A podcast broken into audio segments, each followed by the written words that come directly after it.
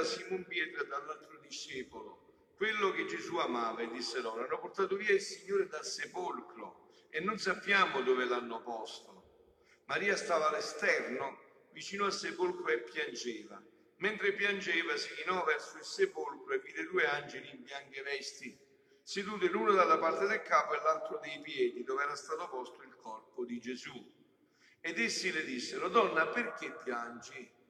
Rispose loro, hanno portato via il mio Signore non padre, ma vada ai miei fratelli e di loro, salvo al Padre mio e Padre vostro, Dio mio e Dio vostro. Maria di Magdala andò ad annunciare ai discepoli, ho visto il Signore e ciò che le aveva detto. Parola del Signore. Parola del Vangelo cancelli tutti i nostri peccati. Siano lodati Gesù e Maria. Allora, come abbiamo detto, oggi è la festa dell'Apostola degli Apostoli. Questo titolo è stato dato da San Tommaso d'Aquino, questa di definire l'Apostola degli Apostoli, perché è stata la prima annunciatrice agli Apostoli. Avete sentito che lo dice Gesù, no? Va dai miei fratelli. Oh, qua eh, è chiaro, facciamo un passaggio per chiarire una cosa che dovrebbe essere chiara, ma sapete com'è? Qua con tante confusioni che ci sono, no? È chiaro che Maria Maddalena è la prima donna che ha visto la Madonna, eh, che ha visto Gesù, ma esclusa la Madonna. Cioè, la Madonna è stata senza dubbio la primissima, no? Cioè, dice, ma qualcuno dice, ma questo non c'è scritto nei Vangeli. È citrullo, ma mica c'è bisogno di scrivere una cosa così evidente nei Vangeli. Cioè, se io risorgo, non vado prima da mamma, non ho capito. Cioè, ho mamma, non vado prima da mamma. L'evidenza non lo scrive, no? E l'evidenza parla di per sé. Quindi Maria Maddalena però è questa donna che va, è l'apostola degli apostoli e così l'ha definita anche Papa Francesco e ha voluto eh, che fosse festa oggi, meraviglioso, no? E eh, questa, do, questa giornata ci regala il Vangelo della risurrezione, questo è il Vangelo della risurrezione, in cui è proprio Maria Maddalena che festeggiamo oggi, la protagonista di questo brano insieme a Gesù. Insieme a Gesù. E la particolarità di questo annuncio, di questa Pasqua, qual è? Sta in un punto molto importante, in un dettaglio molto importante, che non dobbiamo mai dimenticare, mai trascurare. Qual è? E che già Pasqua era, ma nessuno lo sapeva ancora. La Pasqua era già venuta, ma nessuno lo sapeva. Quindi le apparizioni del risorto, quindi vedete che noi siamo una religione delle apparizioni. Eh, come no? L'apparizione del risorto sono quindi il modo in cui attraverso cui Gesù rende consapevoli i propri discepoli di quello che già è accaduto, che lui già era risorto ma che ancora non si conosceva. E di questo si serve di Maria Maddalena proprio per fare questa operazione, ma era già avvenuto, solo che non si conosceva. E questa è un'indicazione molto importante anche per noi, per la nostra vita. Magari tante cose che noi desideriamo sono già avvenute per Dio, ma noi non ne prendiamo coscienza, non le consapevolizziamo non le vediamo. Eh? Vedete quindi che eh, il, il, diciamo, il cristianesimo si fonda sulla risurrezione di Gesù. Eh? Questo è il fondamento di tutto. E questo avviene attraverso delle apparizioni. Chi di voi ha visto Gesù risorto? E come mai ci crediamo? Ce l'hanno detto dei testimoni. Chi di voi ha visto la Madonna Meggiugorje? E com'è che io ci ho creduto subito? Ce l'hanno detto dei testimoni. Cioè, scusi, il testimone, se è credibile, e nei Vangeli si vede tutta la credibilità, perché questi apostoli prima avevano paura e poi hanno dato tutto il sangue, vuol dire che hanno visto un evento che gli ha trasformato la vita. E questo annuncio però, non posso fermarmi in questo perché poi sarebbero da infierire tante cose, veramente ci vorrebbe una notte per cercare di entrare in questo brano solo del Vangelo, no? Ma comunque il punto fondante è questo, che Gesù si serve di Maria Maddalena per rendere l'apostola degli apostoli, perché lei porti l'annuncio presso gli apostoli della risurrezione di Gesù, no? E quindi questo dice un'indicazione anche per noi, che tante volte Dio ci ha già dato quello che noi chiediamo, ma non ne facciamo, non, non lo consapevolizziamo, non ne facciamo esperienza. Per esempio, qual è, che cosa desideriamo noi tutti? Tutti, tutti gli uomini, la felicità. È vero? Io vi faccio alzare la mano, pure che sei mesi, qualcuno di voi non vuole essere felice. Tutti volete essere felici. Appunto, desideriamo la felicità. Desideriamo la pienezza della vita, questa è la felicità. È vero? Tutti desideriamo la pienezza della vita. E Dio ci ha già indicato questo come può avvenire. Questo può avvenire in un solo modo. Come dice questo meraviglioso, questo è uno dei libri più belli della Bibbia, il Cantico dei Cantici, meno conosciuto, meno approfondito. San Giovanni della Croce ci fa tutta una cosa meravigliosa, perché questo è proprio un libro d'amore, tanto che prima lo vietavano anche di leggere, perché è molto ardito, usa proprio un linguaggio di amore ardito il Cantico dei Cantici. Infatti è un libro di sposalizio. Eh, non scherzo, è un libro profondissimo. Cosa dice la sposa? come lo cercava Maria Maddalena, cercava lo sposo. Allora come si raggiunge questa felicità? Lo sposalizio, no? quello che lo sposalizio umano non può rendere, lo può rendere quello divino. Eh? State attenti, figlioli. Tu ti, ti sposi con la persona che ami, ma puoi essere con, lo puoi abbracciare, puoi stringere, ma mai in mai dentro, è vero? Mai. Invece nello sposalizio mistico, questo può avvenire. Questo può avvenire. Anzi, questo era lo scopo per cui l'uomo è stato creato. Perciò eh, il sacerdote, il consacrato, la consacrata dice mi sono sposato. Ah, certo, lo può dire a pieno titolo è molto più dello sposalizio umano, infinitamente di più. È cosiddetto sposalizio mistico. E la domanda è, ma chi è lo sposo della nostra anima? Di tutti, anche degli sposi col matrimonio umano. Chi è lo sposo della nostra anima? È Gesù Cristo, il più bello tra i figli di Adamo. Lui è lo sposo della nostra anima. Questo infatti cercava l'anima del cantico dei cantici. Così dice la sposa sul mio letto lungo la notte, ho cercato l'amore, non l'ho trovato. La stessa intensità di amore che, ave, che, che fa vedere Maria Maddalena.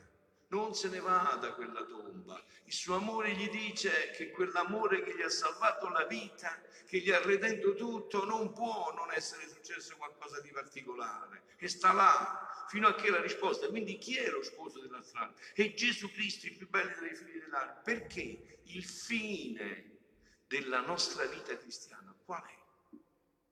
Come si fa a essere felici? Eh? Come si fa a essere felici? C'è una sola strada. Bisogna raggiungere il fine della nostra vita cristiana, che è realizzare l'unione divina, il matrimonio, lo sposalizio l'unione divina con Gesù Cristo. Questo è il fine per cui siamo stati creati. Questo è il dono del battesimo che deve raggiungere questo scopo. Questo è il titolo che Gesù dà agli scritti di Luisa, il richiamo della creatura all'ordine, al posto e allo scopo per cui fu creata da Dio. Fu creata per questo scopo, fu creato per questo scopo.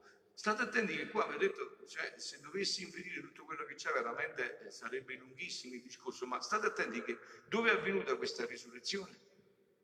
In un giardino. Chi ti ricorda? Ti ricorda l'altro giardino? Appunto. Il guai avvenne in un giardino, la risurrezione è avvenuta in un giardino. Quindi è il giardino, quello terrestre, che l'uomo aveva perso col peccato e che Gesù gli ridà con la risurrezione, perché l'annuncio della morte, della passione e morte di Gesù è sempre, è sempre congiunto con la risurrezione. La via Crucis a noi non finisce alla quattordicesima stazione, ma alla quindicesima. non finisce con la morte, ma finisce con la risurrezione, quindi inizia tutto. Quindi lo scopo è l'unione divina. E quando si raggiunge l'unione divina? Come si fa? Cosa si dice quando si raggiunge l'unione divina? Quello che dice San Paolo. Come dice San Paolo, non sono più io che vivo, è Gesù Cristo che vive dentro di me. Infatti, come ci chiamiamo noi? Cristiani. Eh, ci chiamiamo cristiani. Cristiani significa dal latino alter Christus, un altro Gesù Cristo. E perciò noi ci consacriamo alla Madonna, perché la Madonna fa solo i Gesù Cristi, non fa altre cose. E solo lei può partorire, generare e partorire Gesù Cristi. Questo è il fine della nostra vita, è questo che rende felice l'uomo. E l'Eucaristia c'è data, c'è stata data per raggiungere questo fine, è un aiuto per raggiungere questo fine che noi avevamo fallito. E adesso sentite, ci desideriamo profondamente perché non posso inferire altro che questo, no? È un brano del 12 giugno del 1928 dice Luisa, dopo ciò, essendo la festa del Corpus Domini, la festa dell'Eucaristia, stavo pensando tra me che quel giorno era la festa dello sposalizio che Gesù benedetto faceva con le anime nel Santissimo Sacramento d'amore. Quindi Luisa ha detto questo è lo sposalizio che Gesù fa con le anime nel Santissimo Sacramento d'amore. E mio amato Gesù, muovendosi nel mio interno, mi ha detto, figlia mia, il vero sposalizio con l'umanità fu nella creazione nel giardino, nel paradiso terrestre, nel giardino terrestre. Fu nella creazione. Perché noi siamo infelici? Perché abbiamo perso questo sposalizio che io vi ho portato tante, tante volte con la connessione, la stessa cosa, anzi lo sposalizio è molto più profondo, per dire la connessione, abbiamo perso questo sposalizio. Ed è inutile, voi potete fare tutto quello che volete, non sarete mai felici se non ritorneremo a questo sposalizio, fate, fate tutto quello che volete, la vera felicità si può raggiungere solo così, perché siamo stati creati così. Vero, quindi nella, nella creazione nulla mancò né all'anima né al corpo, tutto fu fatto con suntuosità regale. Cioè fu una festa di matrimonio che voglia fa oggi, non si può fare, manca imitare l'1% di quella festa di sposalizio. Alla natura umana fu preparato un palazzo grandissimo che nessun re né imperatore ne può avere uno simile. Qual è l'universo? Un cielo stellato. Chi di noi non può dire il cielo è mio? Il sole è mio? Tutti lo possiamo dire. Pure che siamo a 100.000 e guardiamo il sole, posso dire che è mio perché non è che è proprietà privata tua un cielo stellato alla sua volta, un sole che non si doveva mai estinguere per la luce, ameni giardini dove la coppia felice, Dio e l'uomo, doveva passeggiare, ricrearsi e mantenere la festa continua. Hai visto? Si faceva sempre festa, invece adesso siamo sempre a lutto. Come fate? Fate? Era sempre festa, adesso siamo sempre a lutto. E anche quando appare un po' di festa, eh, che ci facciamo le feste, come dire, surrogate, poi arriva una cattiva notizia e ci facciamo subito i funerali reali. Le feste surrogate invece subito i funerali diventano reali. Perché non c'è più la festa? questo è il motivo. Dio e l'uomo doveva passeggiare, ricrearsi e mantenere la festa continua, non mai interrotta del nostro sposalizio. Vesti non tessute di materie, come l'abito che ti compri per andare allo sposalizio, che poi si logora e non è buono più, no?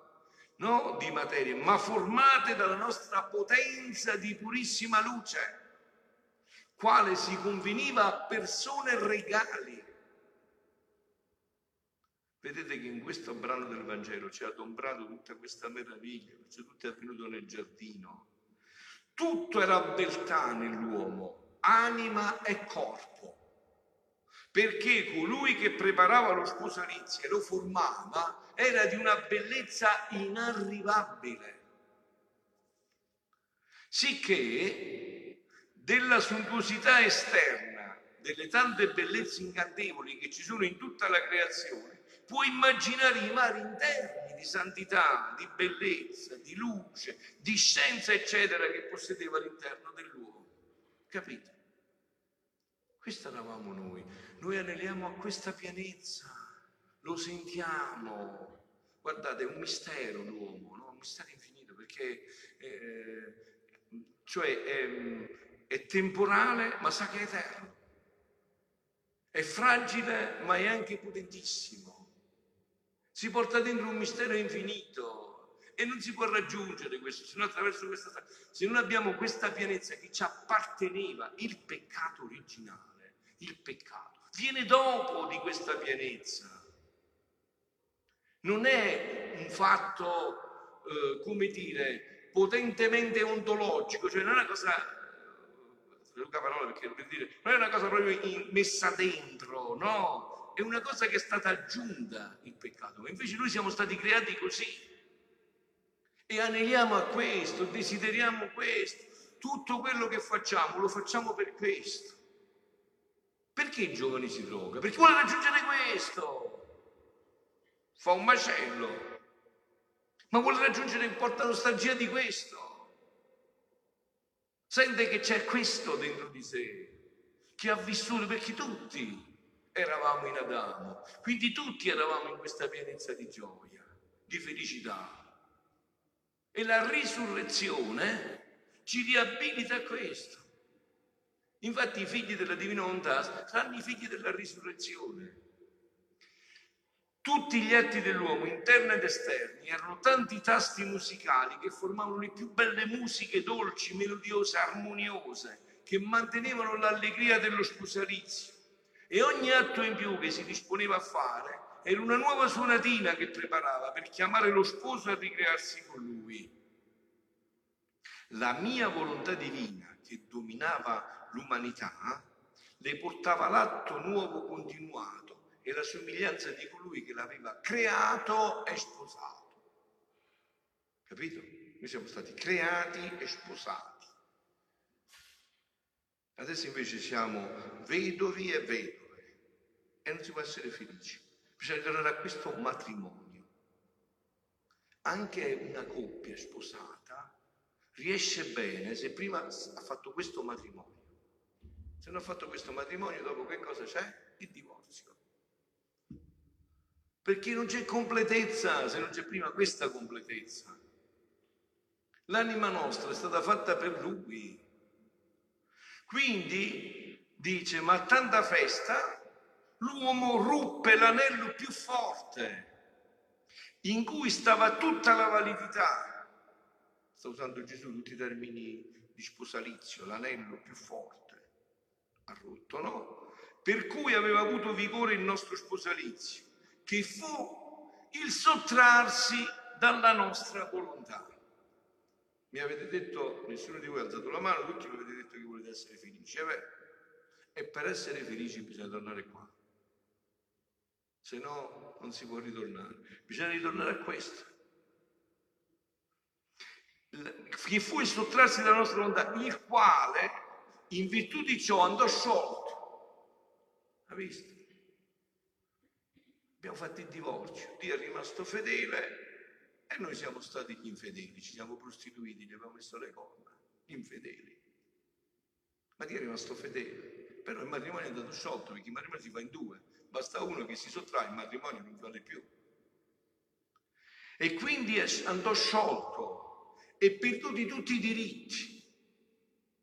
Vero, no? Se una sposa, uno sposo se ne va, perde i diritti, non ha più diritto a quello, non fate se bisogna mettere gli avvocati, sapete bene ormai queste cose, no? Tutti i diritti. Restò il solo ricordo dello sposalizio, però il ricordo è rimasto, ce lo portiamo l'into cuore, eh, ce lo portiamo nel cuore, ricordiamo quella vita bella, meravigliosa, aneliamo a quella vita dove non c'era la morte, dove non c'era il dolore dove si faceva la festa divina ogni giorno, dove la pace adombrava tutte le nostre giornate, dove noi eravamo attanagliati dalle paure, dalle angosce, dalle ansie. Tutti ci portiamo questa nostalgia, tutti, tutti, tutti. Tutti, solo che c'è chi poi vuole ritornare e sceglie la strada giusta e chi la strada sbagliata. Adesso per ritornare a questo bisogna fare le feste, bisogna fare penitenza. Chi non vuole fare penitenza pensa che può raggiungere con questo, questo con surrogati, droghe e tutto il resto, e si finisce di rovinare. Adesso per ritornare qua bisogna fare penitenza, bisogna rinunciare alla propria volontà per tornare a vivere nella vita della divina volontà. Bisogna fare una conversione a uno, bisogna ribaltare, ritornare indietro completamente completamente. Quindi, il quale in virtù di ciò andò sciolto e perduti tutti i diritti, restò il solo ricordo dello sposalizio, ma la sostanza, la vita, gli effetti non esistevano più. Ora, sentite, eh? Nel sacramento dell'Eucaristia, in cui sovrabbondò il mio amore in tutti i modi possibili e immaginabili, non si può chiamare né il primiero sposalizio della creazione né il vero, e io non faccio altro che la continuazione di ciò che feci stando sulla terra, secondo i bisogni che ci sono nelle anime. A chi mi faccio medico pietoso per guarire, a chi maestro per istruire, a chi padre per perdonarli, per chi luce per dargli la vista, do forza ai deboli, il coraggio ai timidi, la pace agli inquieti, insomma continuo la mia vita virtù redentrice. Infatti come viene chiamato dai padri della Chiesa il corpo e sangue, anima e divinità di Dio che noi adesso ci mangiamo? Farmaco di immortalità. Medicina, farmaco di immortalità. Però tutte queste miserie, sentite, sentite, escludono, escludono il vero sposalizio. Nessun giovane si sposa una giovane malata e viceversa è vero? Sicuramente è così. No? A meno che eh, non sei già un, un, santo, non lo fai, è vero? Nessun giovane si sposa una giovane malata, a più aspetta che si guarisce. Né una giovane debole e che spesso l'offenda, né tantomeno questo. E se lo sposo è un re e l'ama, al più aspetta che la sposa guarisca, che l'ami e che le condizioni di lei siano in qualche modo soddisfacenti e non tanto inferiori a lui. Ora, le condizioni in cui si trova la povera umanità e ancora la povera malata. Perciò vi ho detto è già entrato questo tempo, cioè sui duemila anni di cure. Gesù ci vuole vedere eh, pronti per rintegrarci nel progetto di origine. Ci vuole vedere disposti a questo. Quindi dice, eh, ora le condizioni in cui si trova la, ancora la povera ammalata e il re aspetta che la mia volontà sia conosciuta e regni in mezzo alle creature. Quindi avete sentito i passaggi, conosciuta per farla regnare perché regni in mezzo alle creature, la quale darà la vera santità, la vera sanità, non santità, la vera sanità. Saremo sani come eravamo stati creati, le vesti regali, la bellezza degno di Lui. E allora, udite cari miei, allora formerà di nuovo il vero e primiero sposalizio allora si formerà di nuovo questo sposalizio e allora la nostra vita sarà completamente realizzata e pienamente realizzata, come siamo stati creati. A questo Dio sta portando tutta l'umanità. Poi è chiaro, voi sapete già come funziona questa dinamica. Poi c'è chi vuole entrare, chi non vuole entrare. A te ti possono invitare allo sposalizio ma puoi non andarci. Ti defili. Questo è un altro paio di maniche, ma Dio sta portando tutta l'umanità e si servirà di tutti gli eventi per riportare l'umanità in questa dimensione. E concludo perché avevo altre cose da dire, ma non posso. Concludo con l'ultimo passaggio, no? Non posso leggervi tutto il precedente che era meraviglioso, è bellissimo, ma non posso, insomma. Eh, concludo con l'ultimo punto con cui Gesù conclude questo brano, veramente era prima, ma ero messo alla fine per concludere. Dice Gesù a Luisa, la mia volontà tiene potenza di risolvere il problema dell'uomo. Allora avete capito tutto quello che sta succedendo? Non pensate che ve lo vengano a risolvere sei stelle, eh, Trump, no, sono tutte cose così. Non pensate, vero? Non verrà nessuna stella a risolvervi questo problema che sta vivendo l'uomo.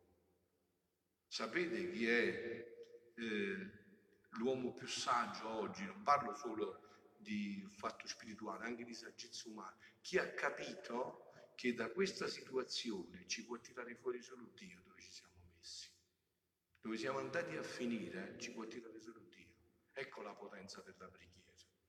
L'uomo che prega, che fa? Ha capito questo e dice tutte chiacchiere, tutte chiacchiere. Solo Dio può venire a risolvere i problemi. Come al solito, l'uomo fa i guai, ma poi non sa uscirne. Hai visto il comune che sta negando e pensa di salvarsi prendendosi per i capelli. Eh, eh.